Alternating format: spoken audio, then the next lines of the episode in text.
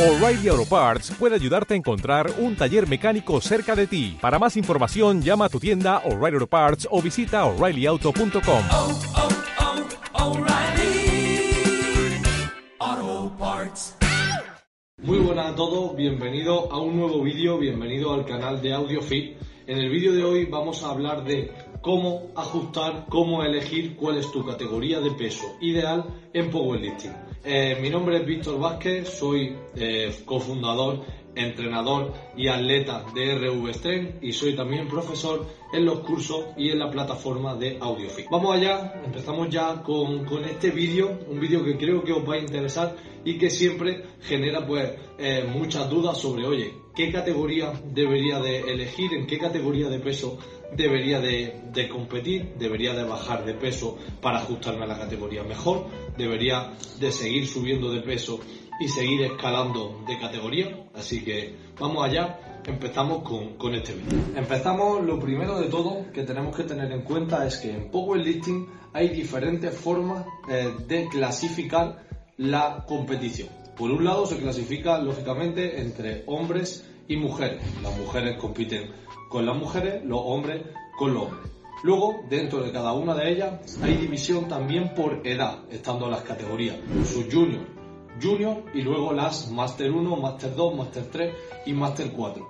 Entre medias estaría la categoría absoluta o open, que son los mejores porque incluso los juniors, subjuniors o master podrían competir en open, es como la categoría absoluta. Pero hay divisiones también por edad.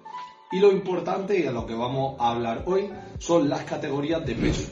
El powerlifting, un deporte de fuerza que se ve claramente influenciado por el peso corporal. No va a levantar el mismo peso un atleta que pese 120 kilos que un atleta que pese 50 kilos a priori, sobre todo si ambos están en un nivel parecido. Lógicamente, cuanto más peso, lo normal es que su capacidad de mover cargas sea mayor. Igualmente pasa en alterofilia, en strongman o en deportes de contacto como boxeo, como cualquier arte marcial. Se ve influenciado por tu peso corporal. Así que eso es lo que vamos a hablar hoy. Vamos a ir viendo cómo ajustarte a tu diferente categoría de peso corporal. Vale, una vez tenemos esto, empezamos con el primer concepto y el concepto en el cual vamos a centrar el vídeo de hoy, que es el concepto de Power Zone. Power Zone, ¿qué es? Este concepto lo que hace es relacionar tu altura con tu peso corporal, ideal para tu deporte cada deporte va a tener una power zone diferente. No va a ser lo mismo la relación entre la altura y el peso corporal que va a tener un powerlifter que el que va a tener, por ejemplo, un jugador de fútbol. Un atleta de 1,80m en powerlifting tendrá que pensar en torno a los 110 kilos, sin embargo, lógicamente en fútbol no sería esa relación ideal, va a ser mucho menos.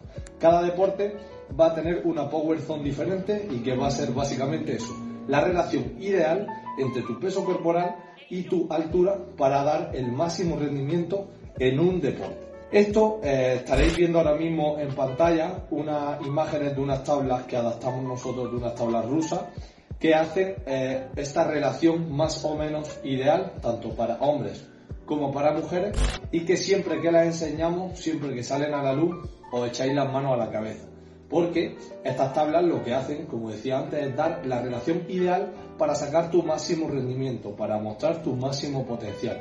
Por tanto, muchos de vosotros vais a ver que pesáis 80 kilos y que según esta tabla deberíais de pesar 110, 115 o 120.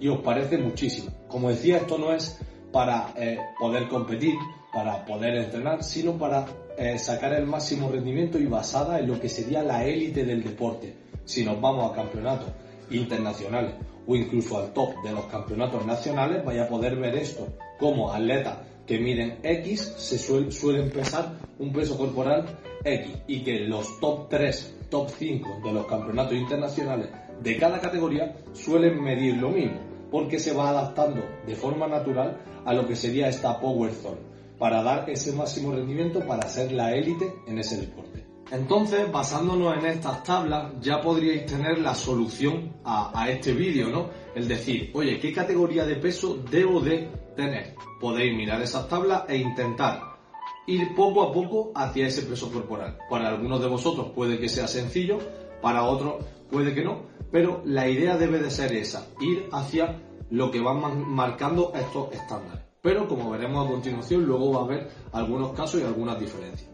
Lo primero que tenemos que tener en cuenta es la importancia de la hipertrofia. Para poder apretar una categoría de peso corporal, para poder ser competitivo en una categoría de peso corporal, la idea es que esos kilos que peses sean lo más magros posible.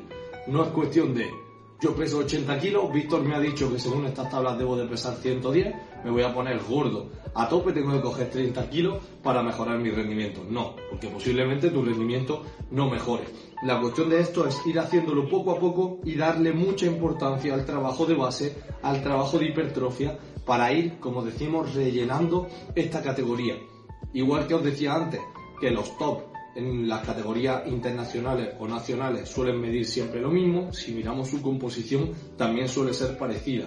No vas a ser un top mundial teniendo la mayoría de tu categoría de peso corporal en forma de grasa. La cuestión es que la mayoría sea lo más magro, lo más limpio posible. Entonces, importancia a la hipertrofia y sobre todo, como vemos, el trabajo a largo plazo. Una categoría no se rellena de un día para otro, sino que es un proceso que va poco a poco, año a año, avanzando. No vas a tener la misma categoría cuando eres sub-junior que cuando eres open de forma eh, general. En mi caso, que es un caso claro, yo empecé compitiendo en torno a 88 kilos, mi primer campeonato, he ido avanzando, he estado unos años en 93, luego he estado otros años en 105 y este año me he estrenado en la categoría menos 120. Es un proceso lento, es un proceso que vamos recorriendo poco a poco acorde a cómo van siendo nuestras ganancias de masa muscular y cómo se va adaptando nuestro cuerpo. No es cuestión de un día para otro intentar dar ese paso. Entonces, en el momento en el que estáis, tener paciencia, poquito a poco ir dándole esa importancia a la hipertrofia y sobre todo, muy importante, no os limitéis. Esto es algo eh, clave. Yo entiendo que cuando tú eres competitivo en una categoría es difícil darle, dar el paso y entiendo también que hay muchos casos en los que va a ser interesante apretar una categoría. Por ejemplo, es tu último año junior, puedes conseguir récord, puedes conseguir ser competitivo a nivel nacional o internacional. Entiendo que aunque lo ideal fuese seguir subiendo de peso corporal y darle importancia a la base y a la hipertrofia, ese año lo apretemos para ser competitivo y conseguir logros. Pero después de ese año, una vez, una vez empiece la categoría junior, pues podemos dar el paso y poco a poco ir rellenando. Esto es un caso, por ejemplo, como pasó con Tony. Tony en su último año 93 nos costó un montón, pero lo apretamos.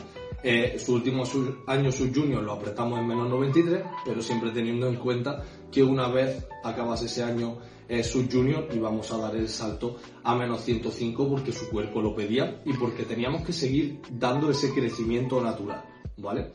Y luego también tener en cuenta la individualización. Como decía, yo no quiero decir que tengáis que ir a esa categoría que os pongamos en la tabla, esto sería lo ideal para un máximo rendimiento, pero cada persona elige y podéis competir en la categoría de peso que estéis más cómodos. Si no os apetece comer tanto, si compagináis el powerlifting con otros deportes que no os permite estar tan pesado.